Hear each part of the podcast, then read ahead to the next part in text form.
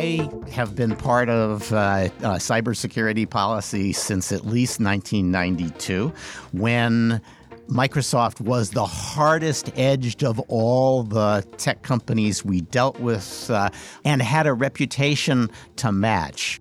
That view of Microsoft is completely overturned uh, over the last decade or so. What do you attribute this radical change in public perception and, frankly, I think uh, in actual conduct, too? Well, I think that Microsoft has most definitely changed since the early 1990s.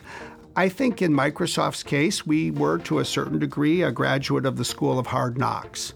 Uh, specifically, the hard knocks uh, that came from you know intense antitrust litigation from the U.S. Department of Justice and, and 20 state attorneys general, as well as uh, competition cases literally around the world. But out of that, I think we came away with a broader perspective. I think we developed a more mature outlook. Uh, and I think above all else, we realized that you know, if you have to choose between hubris and humility, choose humility. Welcome to episode 289 of the Cyber Law Podcast, Creeping Up on 300. Brought to you by Steptoe and Johnson. Thank you for joining us. We're lawyers talking about technology, security, privacy, and government. And the views expressed here are not those of our uh, uh, spouses, families, pets, firms, clients, or institutions. Uh, uh today, we're going to have, at last, after uh, me hyping it for about three months, uh, an interview with Brad Smith, the president of Microsoft and co author of the new book, Tools and Weapons The Promise and Peril of the Digital Age. Uh, and I should say, we have uh, one of the stars of the book on our panel today, Nate Jones, co founder of Culper Partners, formerly with DOJ and the National Security Council and Microsoft. Nate, Brad Smith talks about you and uh, uh, another uh, uh professional from Microsoft, uh, Amy, as the Namey team. Uh, you had your own shortened um, one word name. Indeed. It's like Brangelina. yeah, exactly. Exactly. The, the Brangelina of Microsoft policy matters. I, I tried to talk Brad into taking that out of the book, and he insisted interested. All right. Well, I will ask him about it. Uh, uh, I think uh, in this woke age, we should ask why it wasn't eight as opposed to Namey. Uh, but uh, uh, okay, David Kris is also on, as you heard. he's a co-founder of Culper Partners, formerly Assistant Attorney General in charge of the National Security Division at DOJ. Nick Weaver is here, always in popular demand. senior researcher and lecturer in computer science at UC Berkeley. I'm Stewart. Stewart Baker, formerly with NSA and DHS, and the host of today's program. Uh, well, the story today, probably the story we ought to begin with because it's something we cover a lot, uh, is uh, a renewal of uh, several national security uh, surveillance authorities, uh, which was scheduled to come to a crisis point on December 15, was very quietly extended until March 15 uh, by House amendment to the uh, uh, continuing resolution. Uh, presumably, uh, the uh, leadership in the House thought it would be better not to have that issue come up in December, although I can't believe it'll be less political in March. David, any thoughts about why they did this? well, I think they may have their hands full with impeachment right now. Um, and this is a very traditional move. Um, many times, provisions of FISA and other elements of the USA Patriot Act have come up against uh, the edge of a sunset. And many times, Congress has, in a series of short term measures, kicked the can down the road. So this play is right out of the standard playbook to avoid making hard decisions in a timely fashion. And it concerns three elements of FISA the lone wolf provision that lets you go after non US person individual terrorists, even if they're not related to a group, the roving surveillance uh, authority that lets you follow a terrorist who throws down a burner and moves to another one, and the most controversial, which is the ongoing production of call detail records in the USA Patriot Act that replaced the bulk collection of telephony metadata that previously uh, that is, before Snowden's disclosure had been in vogue. That CDR program is very complex legally and technically, and it broke badly, and the NSA had to delete all its data. Uh, and basically shut it down. But uh, government's official position, perhaps without much enthusiasm from the agencies, is that it absolutely must be renewed because you never know when you might need it in the future. We'll uh, put that debate off until I guess March, but I wouldn't be surprised if they do another three month extension at that point and just keep kicking the can for a while. That could easily be. I, I guess I would break down that uh, last category into two. There is the controversial or uh, uh, program for call detail records, uh, uh, which, in my view, uh, failed because the um, idiots in Congress thought that there was a better solution from the one that uh, NSA was adopting, where they put all the data into one place and could watch it carefully, and instead said, no, leave it with the companies, and the companies will send it to you. And the companies, not surprisingly, are not sending it in exactly the right format with exactly the right redactions uh, to the point where it can't be uh, used. So this is a, a, pro- a, program that Congress broke, not NSA, and now Congress is saying, well, it's broken. You can't reauthorize that. Uh, but putting that aside, there's also all of the other uses of Section 215 to get records uh, the same way you would get records of uh, in in a criminal case, and uh, without reauthorization of Section 215 in some form, um, it will be very difficult in a national security case to just demand uh, a production of a whole bunch of records that no one thinks are uh, a serious civil liberties threat um, since we've been doing it in criminal cases for years. Yeah, I agree with you, Stewart, basically on both of those fronts. Uh, the, the the complexity of the new program definitely contributed to its demise, and I think the problem was on the provider side. And my sense is that the other non CDR provisions of uh, Section 215 of the Patriot Act that really opened the aperture of the uh, FBI's ability to get tangible things of all kinds, not just a small set of particularized records.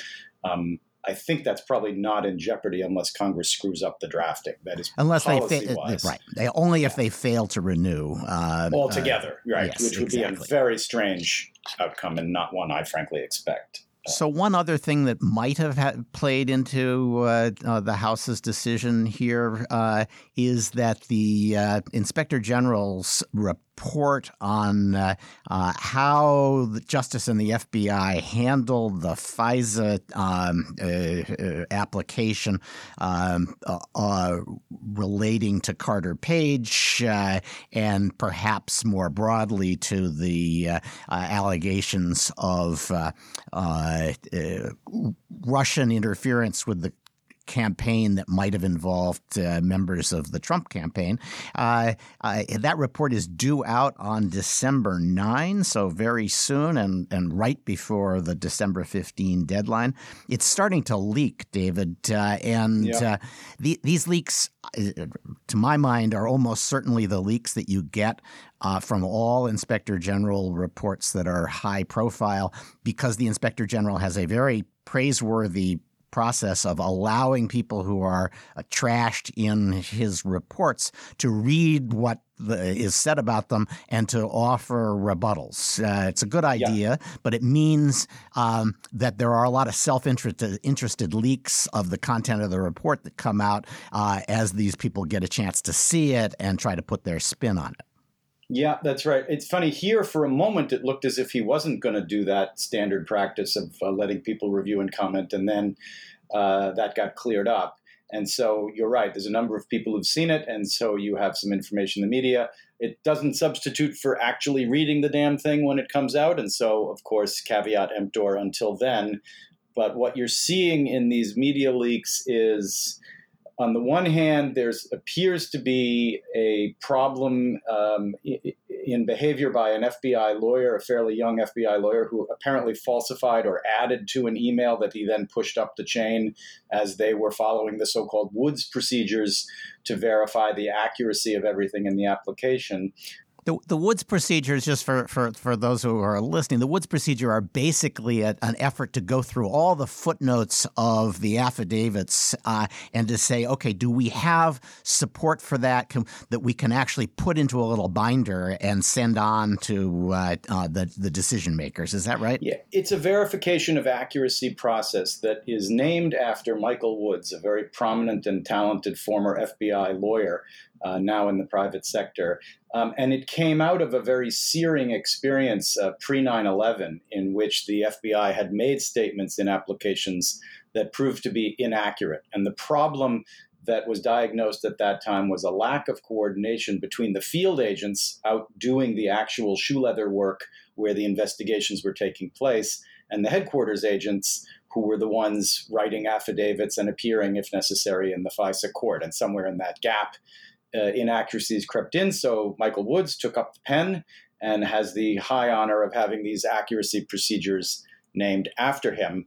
Um, and I, I, assume, but I can't be sure, that it was in the context of doing a Woods procedures check that some irregularity in this email crept in. Uh, and that's a problem. I mean, people take that, the Bureau takes that quite seriously, and, and that, you know, those chips will fall where they may for the individual involved.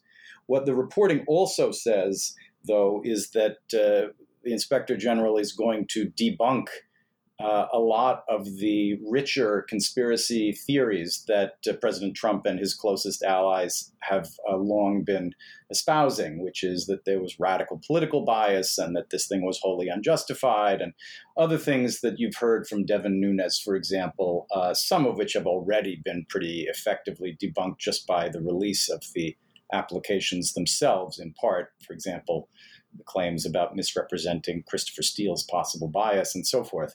Um, but you have to wait and see for the actual report. Uh, you know, the pregame speculation is loads of fun, but uh, doesn't substitute for the actual report. Yeah, I'm a little I'm a little uh, easier on Nunes. Uh, uh, I thought what he wrote about the um, uh, the affidavits and the applications was um, clearly advocacy. It, it, it, was a it was a brief, but uh, uh, corrected by the advocacy that we got from uh, uh Adam Schiff. Uh, um, there was nothing that was false. It oh, was. Oh, Stewart, we're going to have to disagree on that. All right. Because I mean, I really think that uh, Nunes actually committed precisely the sin that he falsely accused the FBI of committing. That is, he misled the American people by omitting any reference to this very long full page footnote about the potential biases of Steele and company uh, when he accused the FBI falsely of having misled the court about it. It yeah. was a hell of an omission from Nunes uh, to not reveal that fact. we might also say it was a hell of an omission from the footnote not to say this was paid for by the Clinton campaign, uh, uh, and the guy who did it has been leaking to the press, uh, and indeed some of the press reports that we're citing later on, Judge, are actually the results of his leak, so they don't really do much to. Uh, no, I think we're going to have to disagree on that right. one too. Anyway, didn't they actually say that it was uh, done by presidential candidate B's campaign somewhere in there? They, they, they said it was with somebody who had a political bias and an you know an incentive exactly. to go after Trump. That's because they don't mention U.S. persons by name in FISA applications. They don't even mention Trump by name. He's just candidate one, and then he's U.S. president number one later. I think we should be rethinking that. Uh, uh, among other things, they don't they don't mention when they when they talk about what's in the uh, newspapers, and uh, there's a surprising amount of clippings uh, uh, regurgitated in these applications. they don't tell you what the source is, and I'm, frankly, I think it would probably make a difference whether it was the Daily Beast or the New York Times. Um, and yet, this was, I think, Yahoo News um, that they made something of uh, where they were really rep- repeating a leaked uh, version of the Steele dossier. I, I, I do think it's it's depriving the court of information. I understand why they might not want to be talking about Americans but I think that's a little artificial in this context. Uh, but you're right what what the the the word on the street is that uh, Horowitz is going to say um, the process of pursuing this FISA application and the investigation was not motivated by bias that he found in the course of his investigation. We'll see what the details are. Yeah. Uh, this is not completely surprising. Uh, I, I've always suspected that this was more a matter of failure to consider the possibility that uh, their actions would be interpreted in a political light than that they uh, uh, were determined to uh, uh, to do something that they knew they shouldn't do. Um, and, I, will say something suspect, sympathetic to yep. your point of view on this, Stewart, which is number one. Um, you know, investigating a presidential campaign is an extremely fraught and horrifying endeavor. And I think, you know, it's got to be done very, very carefully. It's not done every day, thank God. And I wouldn't be surprised if there are some lessons for uh, what yeah. I hope will not be a next time, uh, but, you know, which we better prepare for. I think in, inevitably there's going to be a next time. The, the Russians are not going to stop doing this, and the Chinese are going to start, and so are the Iranians and the North Koreans. And, uh, and the president is going to want to order an investigation that helps him. We've seen this already. Yeah, I guess what I hope is that a, a different presidential campaign would behave quite differently than the Trump campaign did in 2016 uh, regardless of what the foreign governments are trying to do. So too. But anyway, I think there could be lessons learned. I think there could be room for improvement. Um, it is an odd case to have an, an ODAG official uh, whose wife is involved in, in some you know way with all this. So there are things that uh, will come out of this that will hopefully give us some teachings for the future. Yeah. Uh, but that's a far cry from you know the the sort of slightly crazy conspiracy theories that are dear to the heart of Trump and his supporters. okay, fair enough. Uh, uh, let's move on. Uh, the Chinese have new rules on vulnerability uh, uh, uh processes, uh, and basically they say you can't res- disclose vulnerabilities you find uh, until you've told the government about it. And it's a little unclear whether you can do it after you've told the government about it. Uh, uh, David, is that uh, a fair summary? yes, that's what it appears to be, um, and that will be very awkward for um, you know because uh, what companies that discover these things, you know, they want to do is they want to have a, a immediate solution, a search for a solution, uh, and then publicize it widely when they're ready to solve and announce the solution. Um, governments obviously would like to be given special secret access because they may be able to exploit the weaknesses uh, for signals intelligence or other collection uh, before the world and their adversaries know about it. Um, not every government can go first. Um, and so, you know, a little bit, this is one of those situations where you could have an arms race uh, that makes a big mess of things. Um, and if this Chinese law is what it appears to be, I think it's going to create a lot of tension and difficulty. You know, here in the United States, we have this vulnerabilities equities disclosure process, uh, which is a little more orderly and balanced. Um, it, again, not every government gets to go first on these disclosures, so I predict stormy seas and, and tough sledding ahead. Yeah, I, particularly for uh, cybersecurity researchers in China, because yeah. uh, American researchers won't have this problem. Right. They just they're they're already out of China, uh, as far as I can tell. Right. There was a story in the South China Morning Post suggesting that uh, um, China had a fundamental problem in its AI industry because it was dependent on these big uh, um, uh, open source projects that Google and Facebook had sponsored with respect to uh, um, uh, the training uh, systems for artificial intelligence. Uh, I'm not completely convinced. Nick, do you think this is a real problem for China? Yes, but not in the way they're talking about. So open source frameworks tend to have a lot of winner take all phenomenon where if one or two become the dominant and this just happened to be the US companies were first and better. And so, yes, China has a competitor that nobody uses. The Chinese just download TensorFlow. Um, this is not a problem for China from a uh, export control viewpoint, though, because these are all just generally available, generally downloadable software frameworks, and no amount of U.S. interdiction could stop them from being exported to China.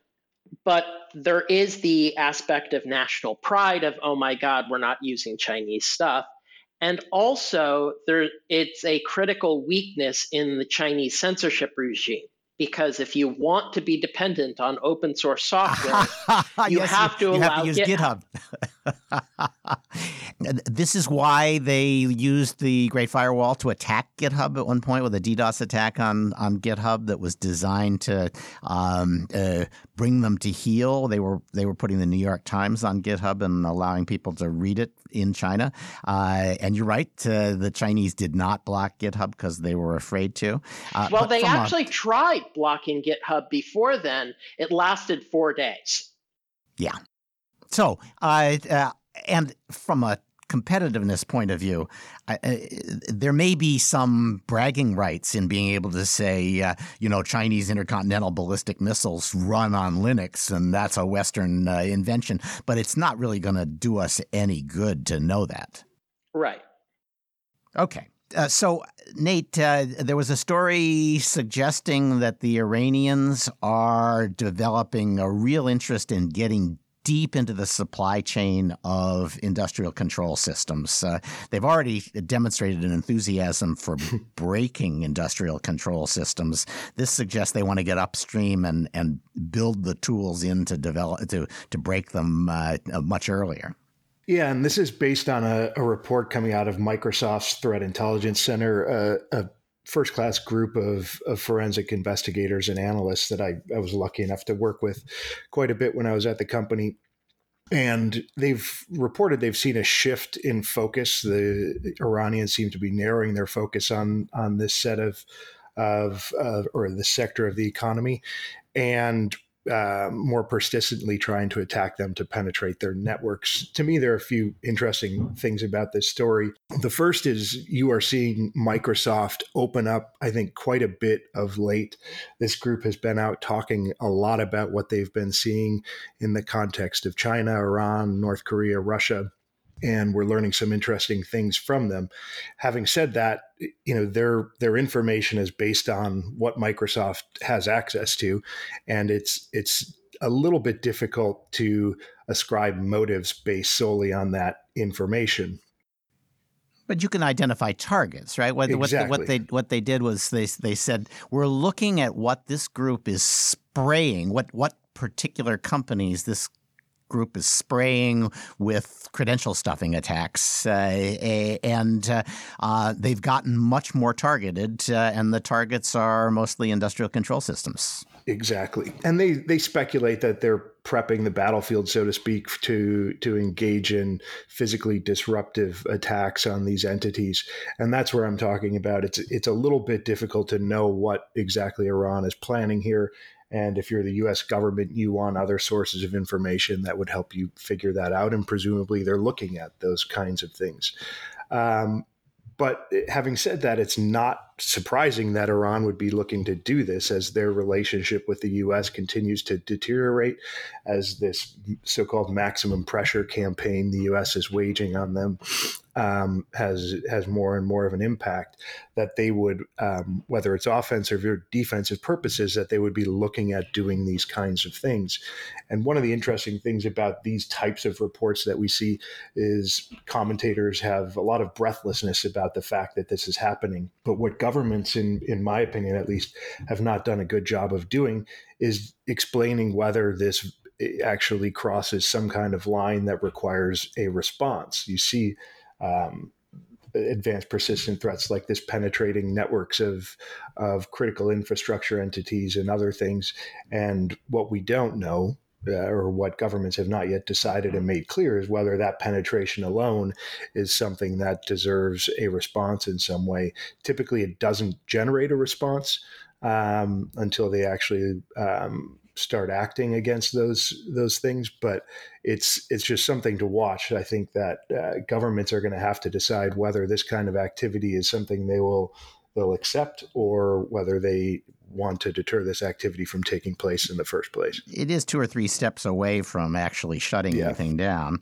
Uh, on the other hand, you know, who the hell are they? They, you know, we sh- we, we, we should make them feel some pain. Uh, uh, I noticed that um, sure. there there's a lot of internal dissent right now and protests uh, in Iran, and Iran has actually shut down its internet. Uh, uh, I, am kind of hoping that Microsoft will do a study of what parts of the infrastructure Iran left up because those are the parts that they really value access to the internet for, like probably their uh, APT groups. Uh, uh, and when they finish with their uh, internal dissent, maybe we can shut down those parts of uh, Iran's internet access and leave the rest of it up. Yeah, exactly. Uh, exactly.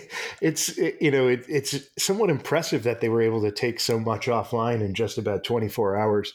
Um, but at the same time, it's a it's a bit of a warning for for Iran and and others aligned with them in this space, in the sense that uh, information is still getting out. We're seeing videos and we're seeing photos continue to leak out about what's going on in the streets of Iran, and that is just you know proof that shutting down the internet in a place is pretty darn hard.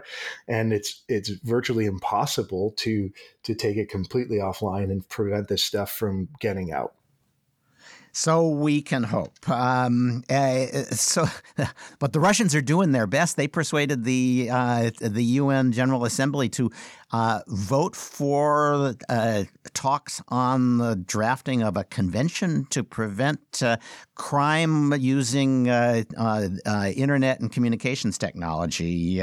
Um, and it was a you know pretty hefty vote, like eighty eight to fifty eight or something like that. Not the the sort of thing you usually get when all of the third world countries vote together, but still um, a substantial number of governments, probably not one of them democratically elected, uh, uh, voted in favor of this. Uh, um, it has a kind of anodyne air, uh, which may account for how they got all those organizations to join them. What what's the what's the worry about this convention?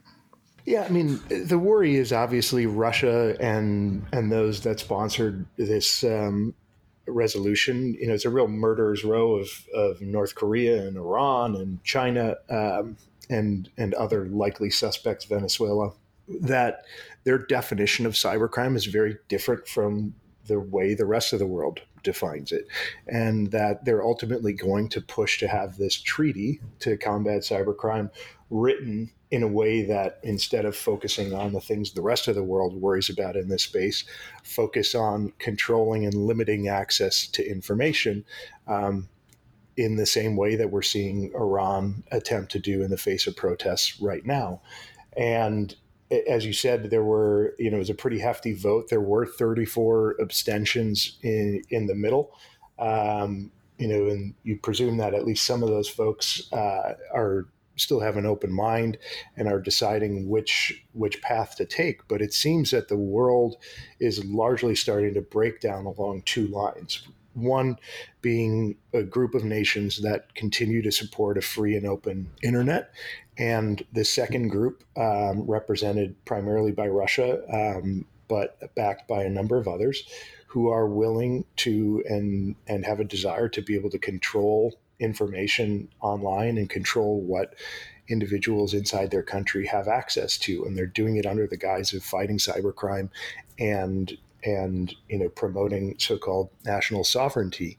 And and right now they're you know they're having some success. They've won two consecutive years. They formed a an open-ended working group to look at cyber norms globally last year and and this year, as you said, they they succeeded in passing this reg- resolution to dedicate UN resources to developing a treaty on cybercrime. That, if this vote is any indication, uh, you know, you've got a large block of countries that want to do that, presumably in in a way that many of the rest of us will not be happy with.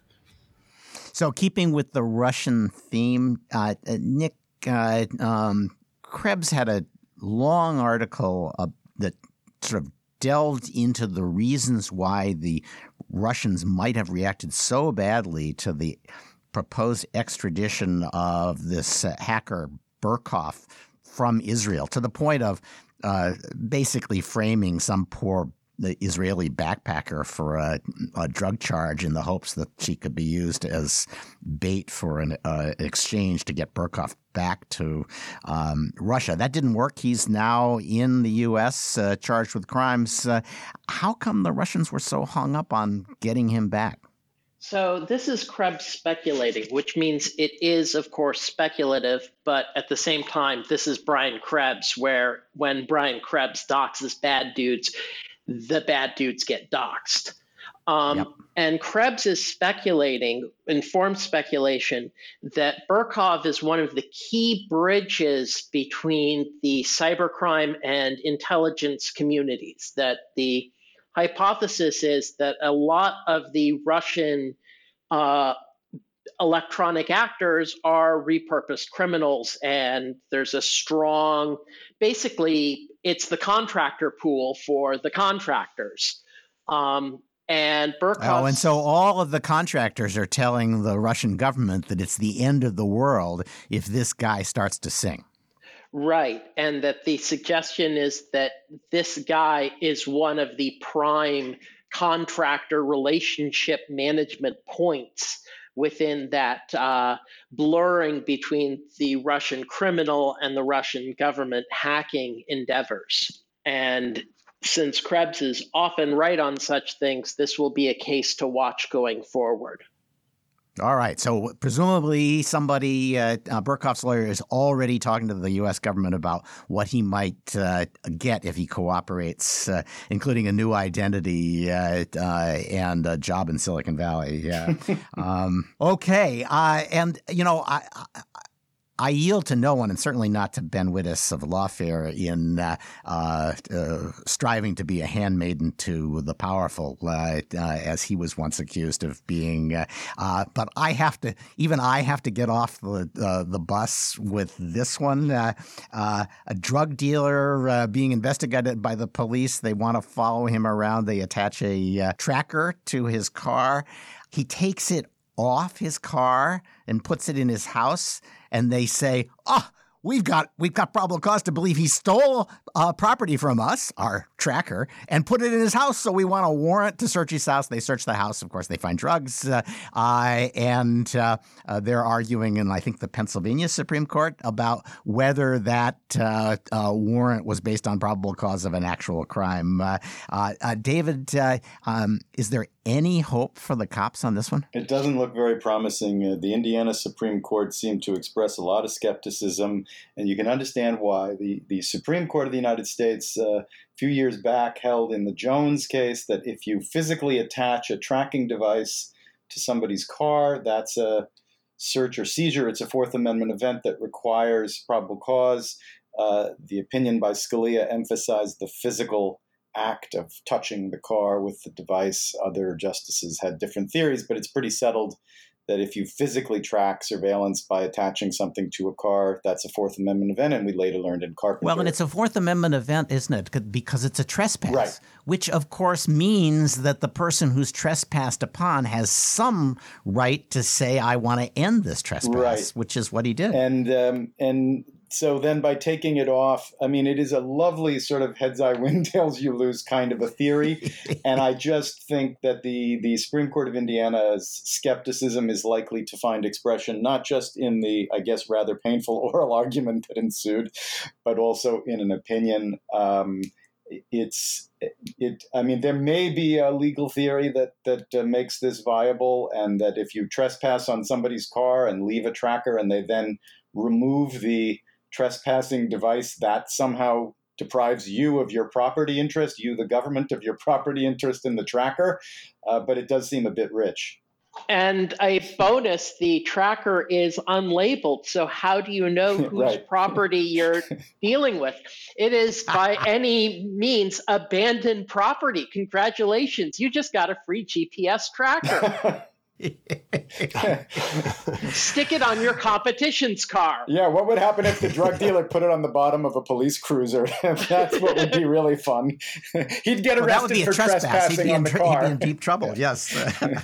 a quickly uh, uh, lightning round. Uh, the Russians uh, uh, you know, moving from strength to strength, have said uh, uh, you can't sell devices in this country without uh, pre-approved Russian alternative software. Uh, uh, presumably, this eliminates uh, the middleman, and you know, you, you you can acquire a device, and instead of people having to phish you with malware, it's already installed. What what a convenience, Nick. Watch this space. It's going to be interesting because if Russia succeeds, others will follow suit as well. So uh, let me ask you about this one. Uh, uh, Uber plans to record audio during rides. Uh, there's a legal issue there uh, because in two party or all party consent states, you need everybody who's recorded to consent. I don't see that they have a problem getting the consent of all their drivers. I don't see how they have a problem getting the consent of the person who calls for the Uber, but the guests that the Uber uh, passenger brings with them, uh, not clear how you're going to get consent from them. Also, um, for some of this, you need very meaningful consent, which is not necessarily click through licensing. And finally, um, what's the point? What's the reason why they want to do this? They claim some security mechanism, but truth be told, I think the best security is a way of spying on their customers and hoping to extract value in some hypothetical way. It does not actually make sense from a passenger security viewpoint? Oh, I don't know. You know, there there have been cases where uh, uh, drunken women have gotten into uh, Uber cars and claimed later that they were sexually assaulted, uh, uh, and you can see how uh, it would be useful to have this. It'd be useful to have it if a driver says, "Well, you threw up in my car," and you know, my guess is that the tape would be useful in resolving that debate as well. I I, I, I suspect most people are going to think it's an advantage um, uh, to have that uh, taping uh, available as a possibility because it, it, prevents abuse on both sides. Well, we'll see. Okay. Uh, that's it for uh, uh, today's uh, uh news roundup. Uh, now I'm going to move to Brad Smith, president of Microsoft and co author of the new book, Tools and Weapons The Promise and Peril of the Digital Age, uh, which he wrote with Carol Ann Browne. So, Brad Smith, welcome. it's a pleasure to have you on. And I really enjoyed your book. Um, some books of this kind don't really get going in the first 100 pages because uh, you're kind of being brought up to speed on stuff you may already know. Uh, uh, but I thought the best part of your book was probably the first uh, two thirds because of how many of the issues you cover you had some personal involvement in. You were pretty much uh, present uh, for many of the critical decisions of the last five years in cybersecurity policy. Uh, it's hard to leave Microsoft out, and uh, you were the policy guy who uh, uh, got the call on many of those. So it was it was fun to read about all these issues and your personal take on it. Um, let me ask you, given that. Um, what's what's the episode that you remember best that had the most impact for you personally uh, that you cover in the book? Um, it's a great question, and I think we chose the title Tools and Weapons for the book because this has been a decade where technology, digital technology, has gone from being thought about principally as a tool to a weapon as well. And if there is a single watershed in that narrative, I really do think it came in 2013 with the Snowden disclosures. Um, I think there were a couple of inflection points over the course of the decade. I would say that and Cambridge Analytica. Um, but I'll call out to answer your question, you know, the response of the tech sector and governments around the world, uh, just to come to grips to with what it means to have so much data about people stored, who can use it, um, you know, what it meant to have the United States government have access to so much data. That all started in terms of public realization in 2013. So we, we there was clearly an immediate um, reaction about uh, the pro- the a program that you actually were not involved in, which was collection of metadata uh, on calls in the United States. Uh, and uh, the modification of that program and, and what may eventually be its demise uh, um, is the most obvious fallout from Snowden. But from your point of view, uh, that was interesting, but not your problem. Uh, uh, what do you think has been the lasting legacy of Snowden apart from that one program?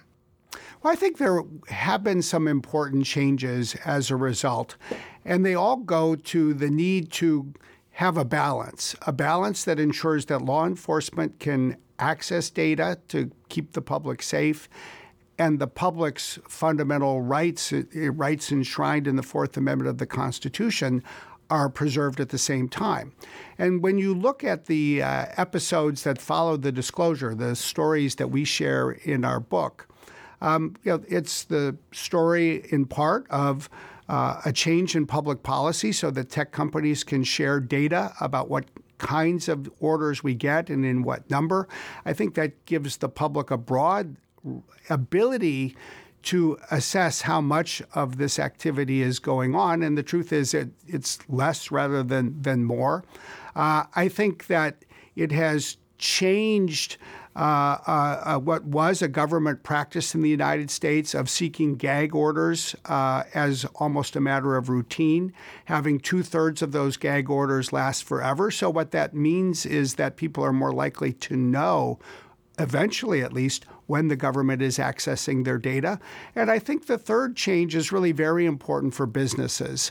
Uh, it has established the principle that as a general practice, uh, if the government wants to access data that a legitimate business has stored in the cloud, it should go to the business and not to the cloud service provider. That way, the business can represent itself through its lawyers and its legal department, just as it did before it's, it moved its data to the cloud.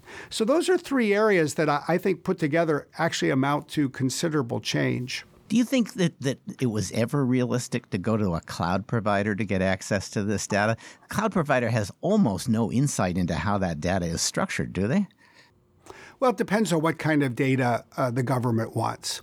Uh, if the government wants uh, uh to serve a warrant and pull email. Uh, so you're including that as cloud uh, uh, information as well. But of course, yes. the government does still go to Microsoft for Hotmail and to Google for Gmail. it doesn't go. It doesn't try to figure out who is the corporate owner of those systems, does it? Well, I think it actually varies a good deal. If it's uh, a consumer uh, who has a Hotmail or Outlook.com account or a Gmail account, um, you know, then by definition, the government uh, will go to the, the service provider. Uh, on the other hand, if the government is investigating conduct at a company, or if it's investigating an individual who happens to work at a company and want the company's email or you know, Word documents, you know, PowerPoint decks and the like. Uh, I think that's an area where this has led to a shift with at least more likely the government going to the business. And if the government comes to us or Google, for example, instead, uh, it gives us the ability to redirect this. And, and most often we're able to do that. Okay, so it, it, maybe this is a reason for, for companies to go to Office 365 instead of telling their people to uh, to use their uh, own Hotmail and Gmail accounts because once you're you're you're within the bounds of a corporate provided cloud that you've borrowed or you've rented from uh, uh Microsoft, then Microsoft knows that this is a corporate account and can push law enforcement toward uh, a law a corporate solution. That's one way to think about it. I actually think another way, which tends to be the more prevalent thought process for most companies, is a desire to go to the cloud and reap the benefits of going to the cloud without losing their legal rights in the process. Because if a company stores its email on its own server in its own office, well, then, of course, by definition, the laws of physics dictate that the government has to serve the warrant or subpoena on the business itself. And from our vantage point, we don't want to see our customers lose that right when they start to take advantage of the cloud. So let me take you back to 2013 and the changes there, because it does seem to me that, that the companies' changes themselves, the, the response of, of Silicon Valley uh, uh, companies was, uh, you know, quite um, uh, emotional. Uh, and one of the immediate uh, uh, uh activities was to try to drive um, HTTPS uh, into virtually everything that happens on the internet. so to encrypt any communications to the server uh, uh, into the cloud. Uh, um, and that has had some really interesting consequences, including, I think, uh, the Cloud Act uh, uh, and fights on the part of a lot of governments who feel that the um, the drive to encrypt all those communications really shut out their law enforcement capabilities to to get the content of communications, say between two Brazilians. The Brazilian government suddenly found itself unable to get that uh, information unless it went to um, uh, Silicon Valley or, or, to Seattle and asked for uh, the information through the uh, mutual legal assistance process. Uh, and that produced a whole kind of second order of, of effects, including, I suspect, uh, this whole move to localization of cloud services. It's a complicated web. And I think that's what your, your question rightly captures. I think if you try to unravel the web, you see a few distinct things. First is the story that uh, Browne, my co author, and I tell about what happened in 2013 that I think made the discussion emotional. I think you're, you're uh, you know, fair to use that word. Uh, and it was the specific story that the Washington Post ran in October of 2013 that indicated that the government, either the US or the UK or both together in some way, was actually tapping into cables. Uh, in this instance, the report was about Google and Yahoo cables outside of search warrants and subpoenas being served on the companies themselves. This was the and famous think, smiley face uh, uh, slide. Yes. And that precipitated a very fast reaction by the industry to encrypt data in transit and data at rest, meaning stored in our data centers. So that perhaps foreclosed one government vehicle for accessing data. But interestingly, it did not foreclose a second, namely serving a lawful order to obtain data either from a business or an entity who created it or a, a, tech company that has it stored in the data center. The fact that the data is encrypted on our servers does not mean that we're unable to uh, turn that data over in a, a, a, clear form that is readable. So you know it it shifted uh, part of the discussion. I would argue more than it foreclosed. Uh, you know the lawful access, in my view, uh, of government access to data. Now, that in turn has led to the two other things that you mentioned. The first is this question of governments seeking to access data in other countries and whose rules should apply and what process should be followed. And the related aspect is, frankly, governments' concerns about each other. Um, at one level, the Snowden disclosures are six years old. But I am still struck when I am in Berlin, as I was two or three weeks ago. These are still more fresh in people's minds than I think most Americans might think about. And one reason is that one of the other incidents that was brought to light with those disclosures was the accessing of the phone of the Chancellor of Germany. And so governments are still very much focused on and worrying about when other governments, including when the United States government, uh, might seek uh, their public sector data. And that's why, in our view, ultimately we have a continuing need that we're progressing too slowly to address, namely rules of the road internationally uh, about whose laws will apply, how they'll be respected, and how governments will respect or seek data that belongs to each other.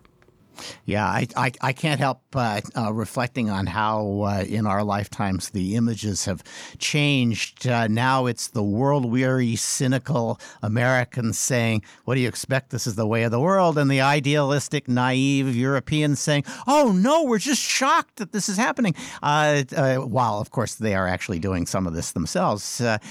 indeed, one of the remarkable things about the European Union is one of the things that is not prohibited to member states is spying on each other. They they they still have authority to do that, uh, and they do some of it. Uh, but nonetheless, uh, I think the the fact that the U.S. had the capability and uh, the will to do that uh, has um, continued to uh, affect uh, European approaches to these issues. Uh, one of the things that it has led to is an assumption that you can't trust U.S. cloud companies, which is a little awkward uh, for the Europeans since their their alternative is is to trust Chinese cloud companies. Uh, uh, but it has been a real marketing issue, uh, uh, and that has led to uh, industry more or less supporting the Cloud Act, which is a, is designed to say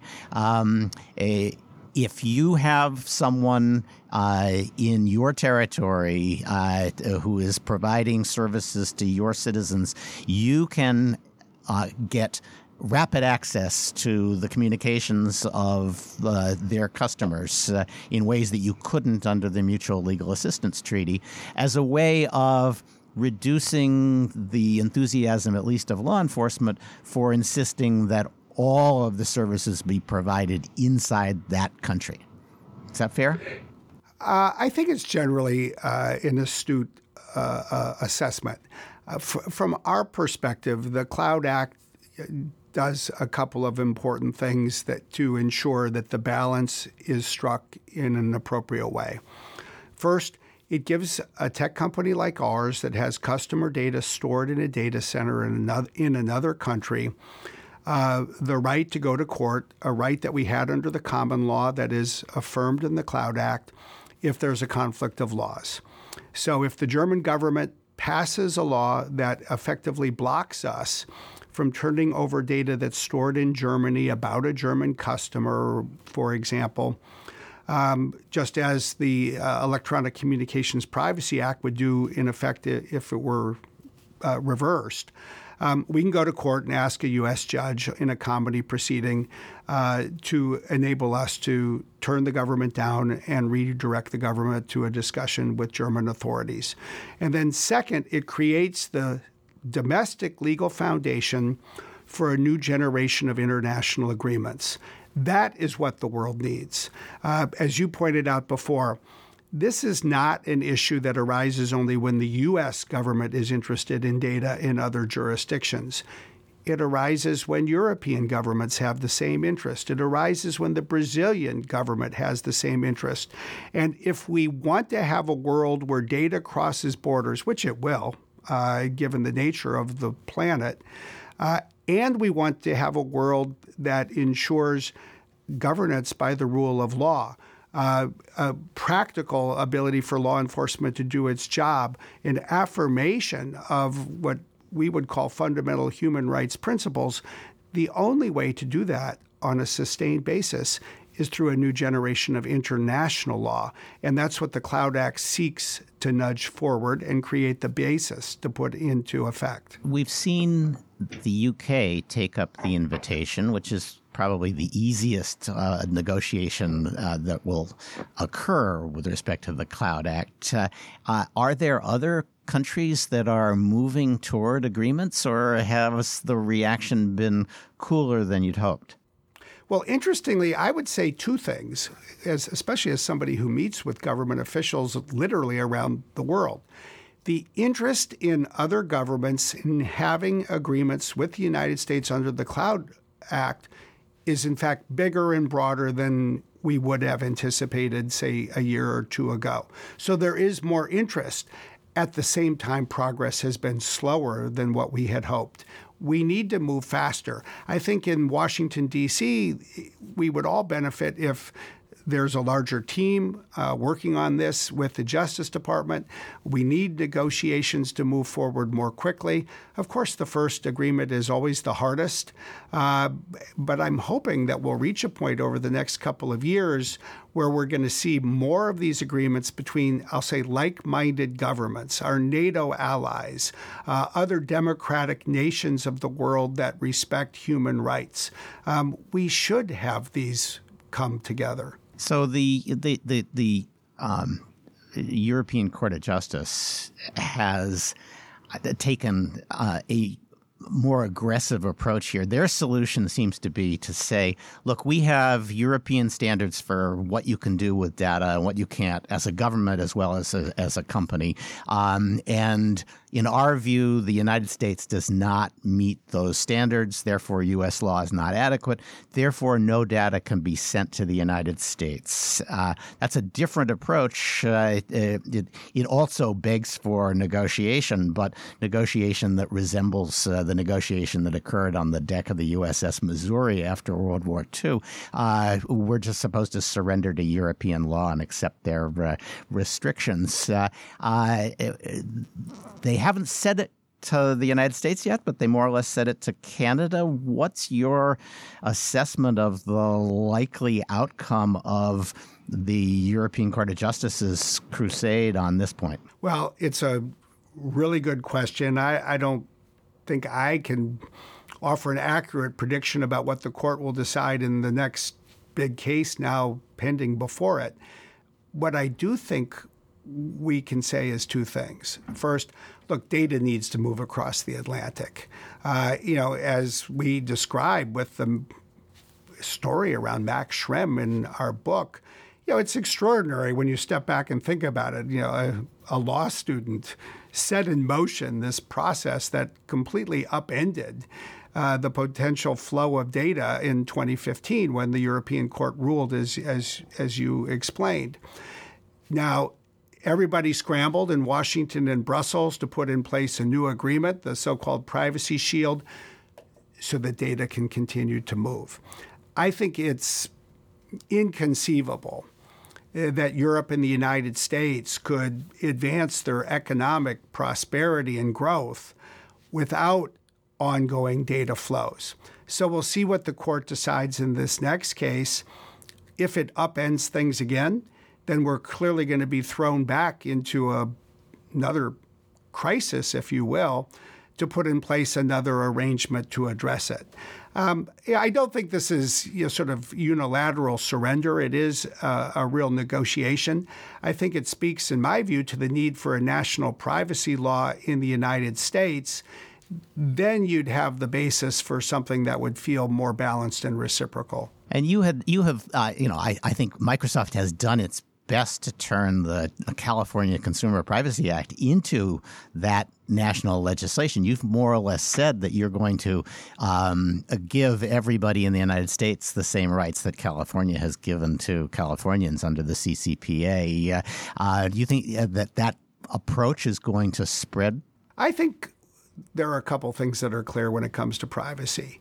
First, uh, although Microsoft uh, was the first and to date the only tech company to say, well, convey to all Americans the ability to reap the benefits of the law that California passed last year to protect privacy. Uh, my guess is more companies will do the same thing. Um, part of it is just practical business efficiency. Um, you know, running one privacy regime for one of every eight Americans and then a different uh, privacy regime for the other seven of every eight is possible, but it, it's not necessarily desirable. And, and, and that's obviously the calculation, the judgment. It's, uh, it's pretty hard to tell your, your, your customers that uh, I'm sorry because you're not a Californian, you don't get those uh, uh those privileges, uh, the, that accommodation, that notice. Uh, that's just not sustainable in the long haul. Exactly, and I would say more broadly, I think the 2020s are a decade where we'll increasingly want to grope our way as a planet as much as possible to a global privacy pact. Now, it's not a pact that will necessarily bring in every country. There are certain countries that do not think about privacy the same way that say, uh, you know, North America, Western Europe, and now a number of others do. But the more we have a globally consistent set of rules, the more we'll strike the kind of balance that will not only preserve privacy, but be good for business. Because I think it's easier for businesses to operate with one set of rules than with 5, 10, 50, or 100. And so I think we'll start to see business interests ultimately ask governments please get together and regulate this in a more consistent way. I think that, that makes all the sense in the world. The problem with most of the privacy rules, the CCPA, certainly the GDPR in Europe, is they're written at the level of uh, the, the rights of man declarations from uh, uh, the French Revolution. They, they, um, they don't tell you really what you need to be doing, and they don't protect you from liability if the government decides uh, to look for something you've done wrong. They they are an invitation to punish people. And you mentioned Cambridge Analytica earlier. I think that's a good example. The the privacy implications of what happened in Cambridge Analytica were extraordinarily modest. Uh, people had trusted their friends with this information. The friends had had provided it to a third party. That third party had sold it in violation of Facebook's rules. And Facebook is getting hammered for that series of events about which it really had very little responsibility but the laws are vague enough that they can be assessed massive fines just because everybody's blaming them for President Trump getting elected. Well, I think your question really points to these two really interesting aspects of privacy that ultimately need to intersect. One is at a pragmatic level, one needs rules that are sufficiently detailed that as a business or other entity you know, nonprofit, even a government that's storing data, you have clarity about what you're supposed to do, and you then have a level of certainty that you're doing it. Um, that's the pragmatic side. Uh, the other part of this is the principled si- side of this. Um, why does this matter? Why did people care about Cambridge Analytica? Um, I think it's fundamentally because people found that their personal information was being used in a way that they did not consent to uh, and they did not approve of. Namely, it was being used in for many people in a campaign to support a candidate that they were voting against. And it doesn't really matter whether it was one party or the other. I think it is just a more general example people do want to exercise a level of control about their own data. Uh, and when they're not able to, they get upset. And I don't think it's unfair for people to get upset when their own personal information is used in a in a way that is at odds with what they want. Yeah, maybe. Although it's pretty hard for a business to be able to predict. Uh, oh, they, they were they, they they were happy when I was using this and, and allowing the uh, Obama campaign to uh, to run these ads, uh, but they'll be unhappy if I let a Republican do it. So uh, I have to make sure that my uh, privacy practices don't um, assist uh, an unpopular candidate who might win. That, it's this is this is the problem with privacy law and privacy principles. So yes, you can say don't use my data in a way that I don't like, but you can't express it in more. De- if you can't express it in more detail, you've given the company almost no guidance, uh, and it becomes then a tool for uh, powerful people to beat up less powerful people. Uh, although uh, characterizing Facebook as less powerful uh, might be a stretch. Well, I think what this really reflects is the need for what we call in our book a third wave of privacy protection we went from notice and consent, just tell people what's going on and have them click on a I accept button in the first wave in the 90s, to well, let's let people access their data and edit it. That's called the, what what's come from Europe the last five years. To a third wave that we'll need in the next decade that will require more detailed rules, that will require that the public, through its elected governments, decide what uses of data are permissible, what uses of data are off limits. I don't see any other way to address the kinds of questions you're raising other than through that. So um, I, I want to make sure that you have an opportunity to talk about something that I have uh, made fun of from time to time uh, on this show the Digital Geneva Convention. You've you've you've worked very hard on uh, that. Uh, I am a profound skeptic, but uh, why don't you explain what it is that uh, the Digital Geneva Convention would do and why we need it, and uh, you know, then I'll expose you to a little of my skepticism. Sure. Well, you know, first, I, I would make clear when we and I specifically gave a speech in February of 2017 calling for a Digital Geneva Convention it was not uh, advocacy for you know, some specific treaty written in a specific way. It was a call to action to preserve in the 21st century one of the fundamental advances that we believe the world achieved in the 20th century. In 1949, the world's governments came together in Geneva, Switzerland, with the International Committee for the Red Cross. They signed the Fourth Geneva Convention and it fundamentally committed governments, both morally and legally, to protect civilians even in times of war. And our basic point was and is that we are living in what is ostensibly a time of peace, and we are seeing some governments attack civilians every day. That's what the WannaCry and NotPetya attacks were. That's what we're seeing emanate from, say, Iran and Russia and North Korea. Uh, and this ought to be off limits. I think we all agree it would, it be it would be a better world if it were off limits. But um, how do we enforce that? Because if if you write a set of rules and only the West observes them, then you've actually made the situation worse. Well, I think you should think about two things. If our adversaries don't observe these rules, by refraining from attacking civilians? You know, do we actually want our government to respond by attacking civilians? Actually, no. I would argue no. We do not want our government, under any circumstances, at least in times of peace, for sure, you know, to be attacking schools and hospitals and you know the fundamental institutions of elections and democracy. So you know we're not actually advocating that the Western democracies disarm from something that they want to do. To the contrary, I believe it's important for the Western democracies to stand on the strength of their values, the principles that they pursued throughout the Cold War and put pressure.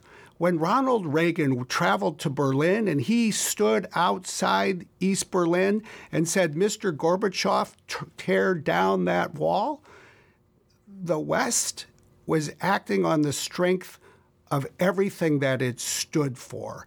And it was that ability to combine the strength of our values and the leadership that comes from our principles with the pragmatism that one can bring to bear when there are clear violations of rules, with the opening it creates for governments to respond with appropriate res- responses. Uh, it's how we won the Cold War. It's how we need to win the next technology war, if you will.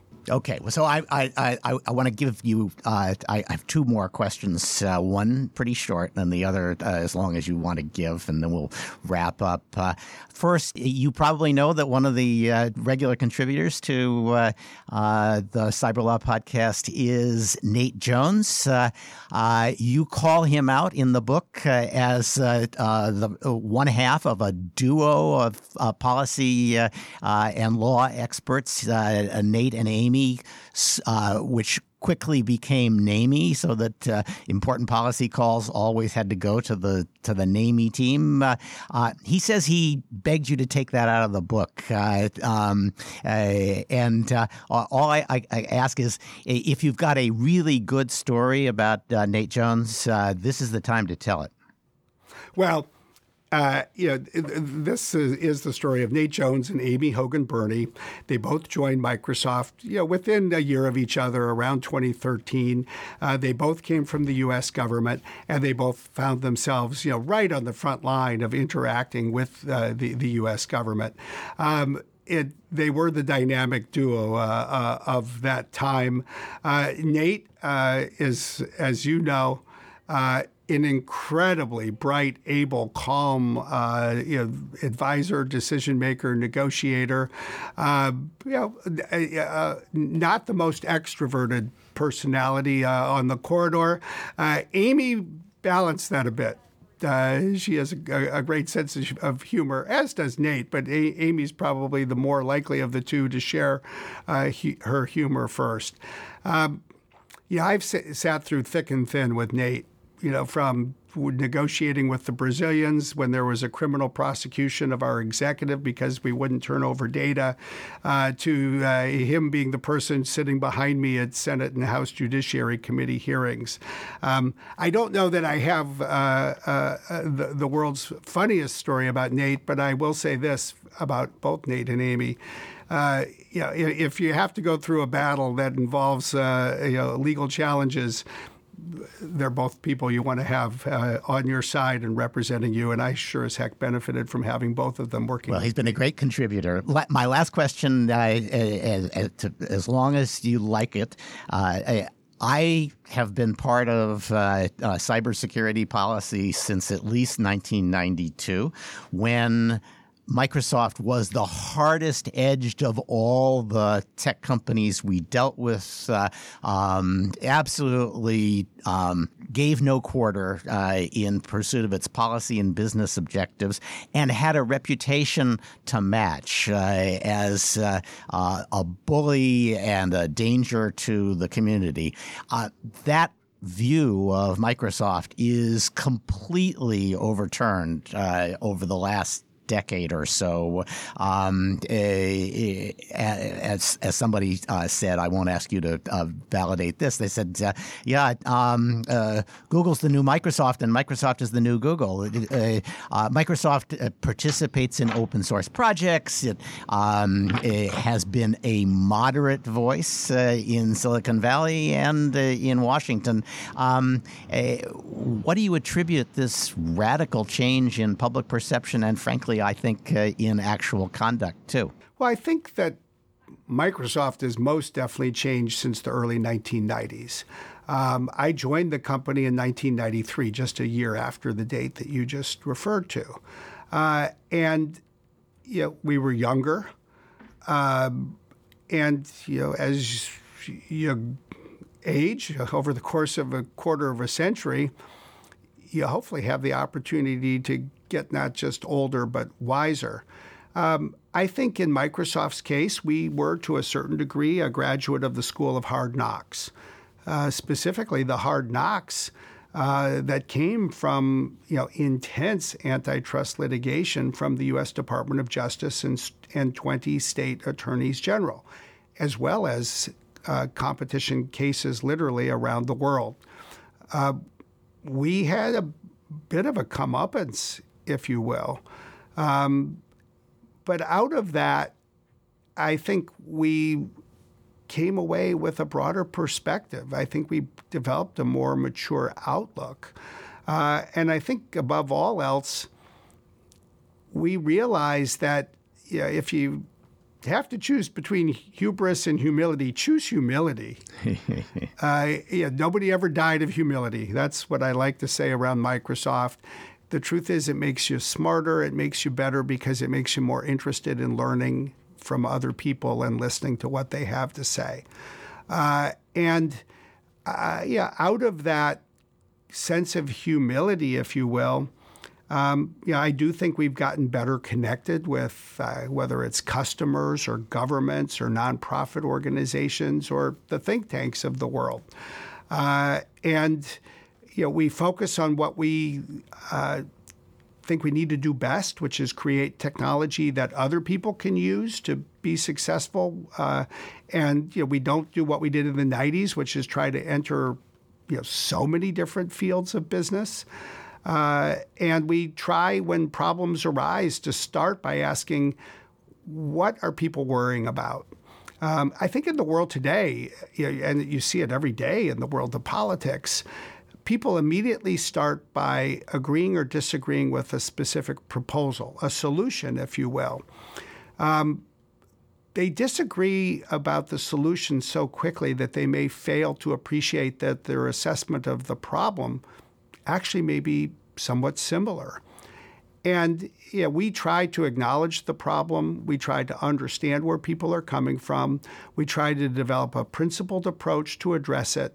And even if we end up with a different solution than what somebody else might have advocated, I think it builds some common ground. And I think we live in a world and in a country where we need more common ground. I think that's one of the themes in effect in our book. Thanks, Brad. Yes, I, I agree with you. Uh, uh, the book is Tools and Weapons The Promise and Peril of the Digital Age, written by Brad Smith and Carol Ann Browne. Uh, it is a good read, and uh, I, I, enjoyed it, uh, and I really enjoyed uh, talking to you, Brad. it's been a real pleasure. Thank you. Thanks for the time. All right. Well, thanks to Brad Smith. Uh, thanks to David Kris and Nate Jones and Nick Weaver for joining us uh, uh, in episode 289 of the Cyber Law Podcast, brought to you by Steptoe and Johnson. Uh, uh, before we go, I, am going to give you a message. Uh, you knew we were going to get to advertising sooner or later, but this is a, an easy one to take. Steptoe's planning a complimentary webinar on Tuesday, December 10, when we'll be talking about the impacts on retailers of the newly implemented CCPA, which we just finished talking to Brad Smith about, as well as the GDPR in Europe. You can find more, uh, uh, and you can even register if you just go to steptoe.com and poke around uh, looking for it. Uh, uh, please send more guest suggestions and other feedback to cyberlawpodcast at steptoe.com. Follow me at Twitter uh, in keeping with my um, infrequent uh, uh, reward uh, system, I did send out tweets uh, this week uh, uh, listing some topics that I thought we might cover, and we covered about three quarters of them. rate the show and leave us a review on iTunes, Google Play, and wherever you get your podcasts. We're getting more reviews, and fewer of them are complaining about my politics, although I'm guessing after today's episode, we'll get more complaints about that. Uh, uh, but please join us uh, next week as we once again provide insights into the latest events in technology, security, privacy, and government.